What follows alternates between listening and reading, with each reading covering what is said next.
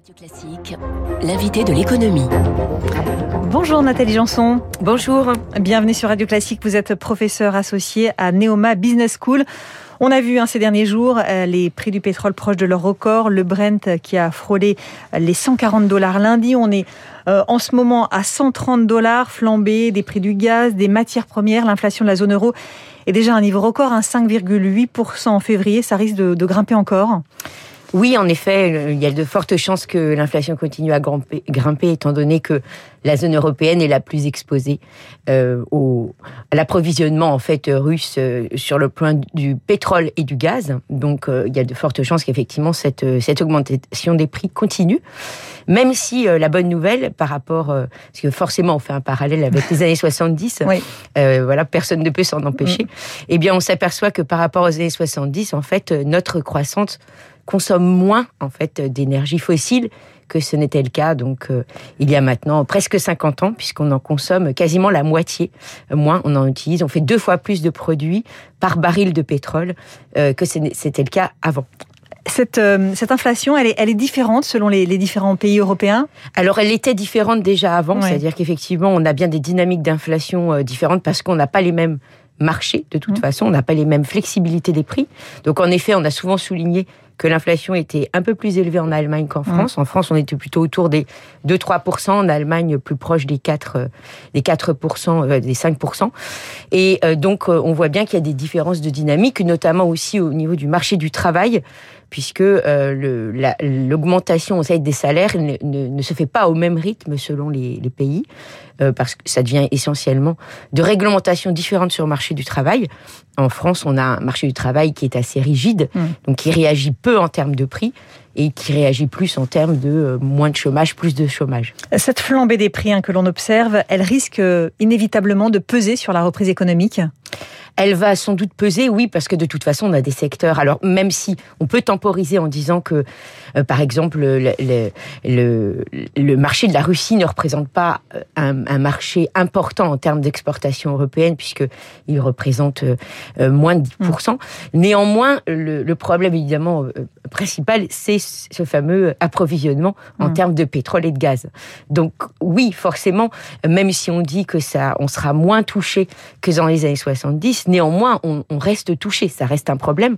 On voit bien d'ailleurs que euh, les, le président, euh, le président américain euh, rejoint par Boris Johnson ont déjà décidé un embargo total sur la Russie. En Europe, on n'en est pas encore ah. arrivé à cette décision parce qu'effectivement, on se pose la question de comment on va faire pour euh, on se est beaucoup plus dépendant, on est beaucoup les, plus Américains. Donc forcément, on a on a un, impact aussi sur les prix. Enfin, tout ça et et puis on est aussi euh, on est aussi exposé sur certains secteurs, notamment euh, les secteurs exposés sont principalement les banques et les constructeurs automobiles. Et chez nous, effectivement, on a la Société Générale et Renault. Vous parlez des, des années 70. Euh, ça pourrait dire qu'on entre dans cette même période de, de, de stagflation, une inflation forte et une, une croissance en baisse Alors voilà, c'est effectivement ce que redoute euh, le scénario mmh. redouté, c'est la fameuse stagflation des années 70. Mmh. Dont on n'avait pas entendu parler depuis longtemps. Voilà, tout à fait, puisqu'on était à peine en train de se remettre du Covid, donc avec beaucoup de, de, de prévisions réjouissantes pour euh, pour 2022 qu'en fait cette, cet effet euh, serait en fait on serait coupé dans cet élan euh, positif par par cette cette guerre en, en, en, Ukraine et en effet comme la lancée les prix sont déjà lancés c'est-à-dire que c'est évidemment pas le conflit qui a, qui a créé l'inflation elle est elle est elle est elle était là mmh. et, et qu'on a l'air de se diriger vers, euh, vers un scénario d'inflation, parce qu'il faut bien distinguer que l'inflation, ce n'est pas une augmentation des prix euh, voilà, de 2-3%. Une inflation, c'est vraiment euh, une augmentation continue et généralisée des prix. Et en effet, puisque tous les mois on voit que c'est l'indice de l'inflation euh, grimpe, on se dit qu'on est peut-être en train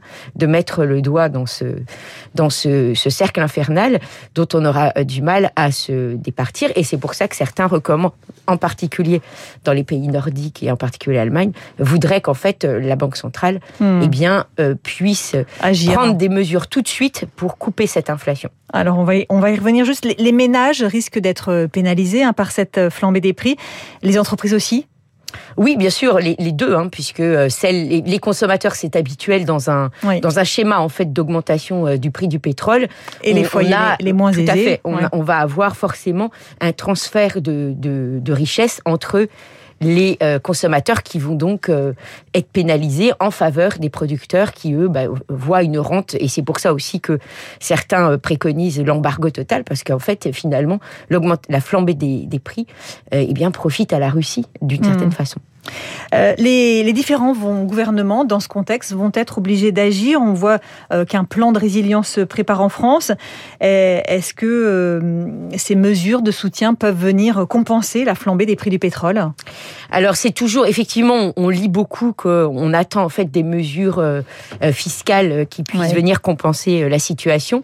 Alors, c'est toujours à double tranchant, c'est-à-dire qu'effectivement, les mesures fiscales, on comprend que certains ménages soient touchés par cette situation.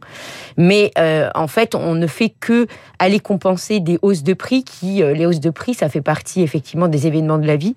Et euh, on se demande si un jour on va réussir à, débrancher en fait la machine, à couvrir les, Est-ce qu'on en a les moyens de la vie, puisque effectivement à chaque fois on va on va finir les, les, les ménages vont s'habituer hum. en fait à à être compensés pour toute toute hausse ou toute modification, leur exposition en fait à des risques économiques.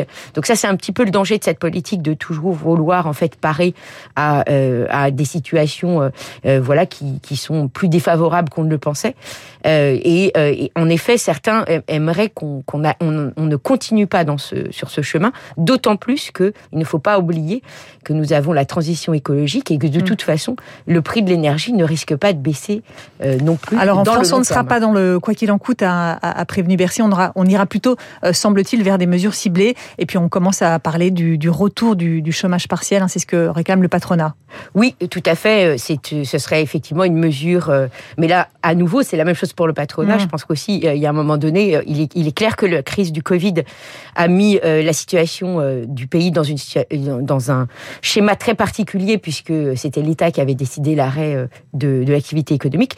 Là, on est dans, un, dans, dans une situation économique évidemment exceptionnelle parce que c'est une guerre, mais il faut aussi euh, que le gouvernement n'aille pas toujours compenser pour chaque euh, exposition à des risques, puisque de toute façon, les risques font partie de la vie économique. Donc ça, c'est un peu le danger, en fait, de cette systématisation des aides, même si elles sont ciblées. Alors, vous parlez de la, la Banque centrale, hein, c'est ça. Toute la question est de savoir, demain, lors de sa réunion de politique monétaire, comment va-t-elle agir?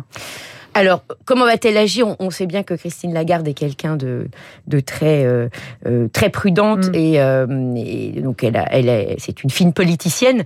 Donc, elle, elle doit concilier des avis divergents au mm. sein de la zone euro. Oui, un équilibre compliqué à trouver dans ce contexte. Exactement. On a toujours les faucons, les colombes et les faucons hein, qui sont évidemment qui seront présents lors de, de ces réunions. Et en effet, l'idée ici, c'est de garder une approche flexible flexible. En fait, c'est un petit peu le mot d'ordre. Et, de toute façon, ça, ça, ça lui ressemble, hein, puisqu'elle est plutôt dans cette approche de euh, on va voir, on va s'adapter.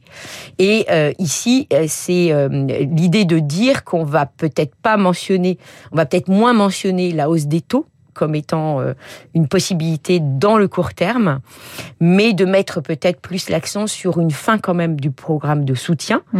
de façon ordonnée, ce qui pourrait en fait satisfaire en partie les euh, demandes des pays euh, plus nordiques et notamment de l'Allemagne pour avoir une progressivement quand même une, euh, un, redimensionnement en fait du, bilan de la banque centrale pour aller vers vers la fin en fait du programme de rachat sur le marché et donc ne pas trop évoquer la hausse des taux étant donné que ce serait ce serait peut-être un peu trop rapide en tout cas certains le craignent pour pour la reprise économique. Voilà la réunion de la de politique monétaire de la BCE à suivre demain. Merci beaucoup Nathalie Janson, professeure associée à Neoma Business School, invitée de l'économie sur Radio Classique, interview à retrouver sur radioclassique.fr.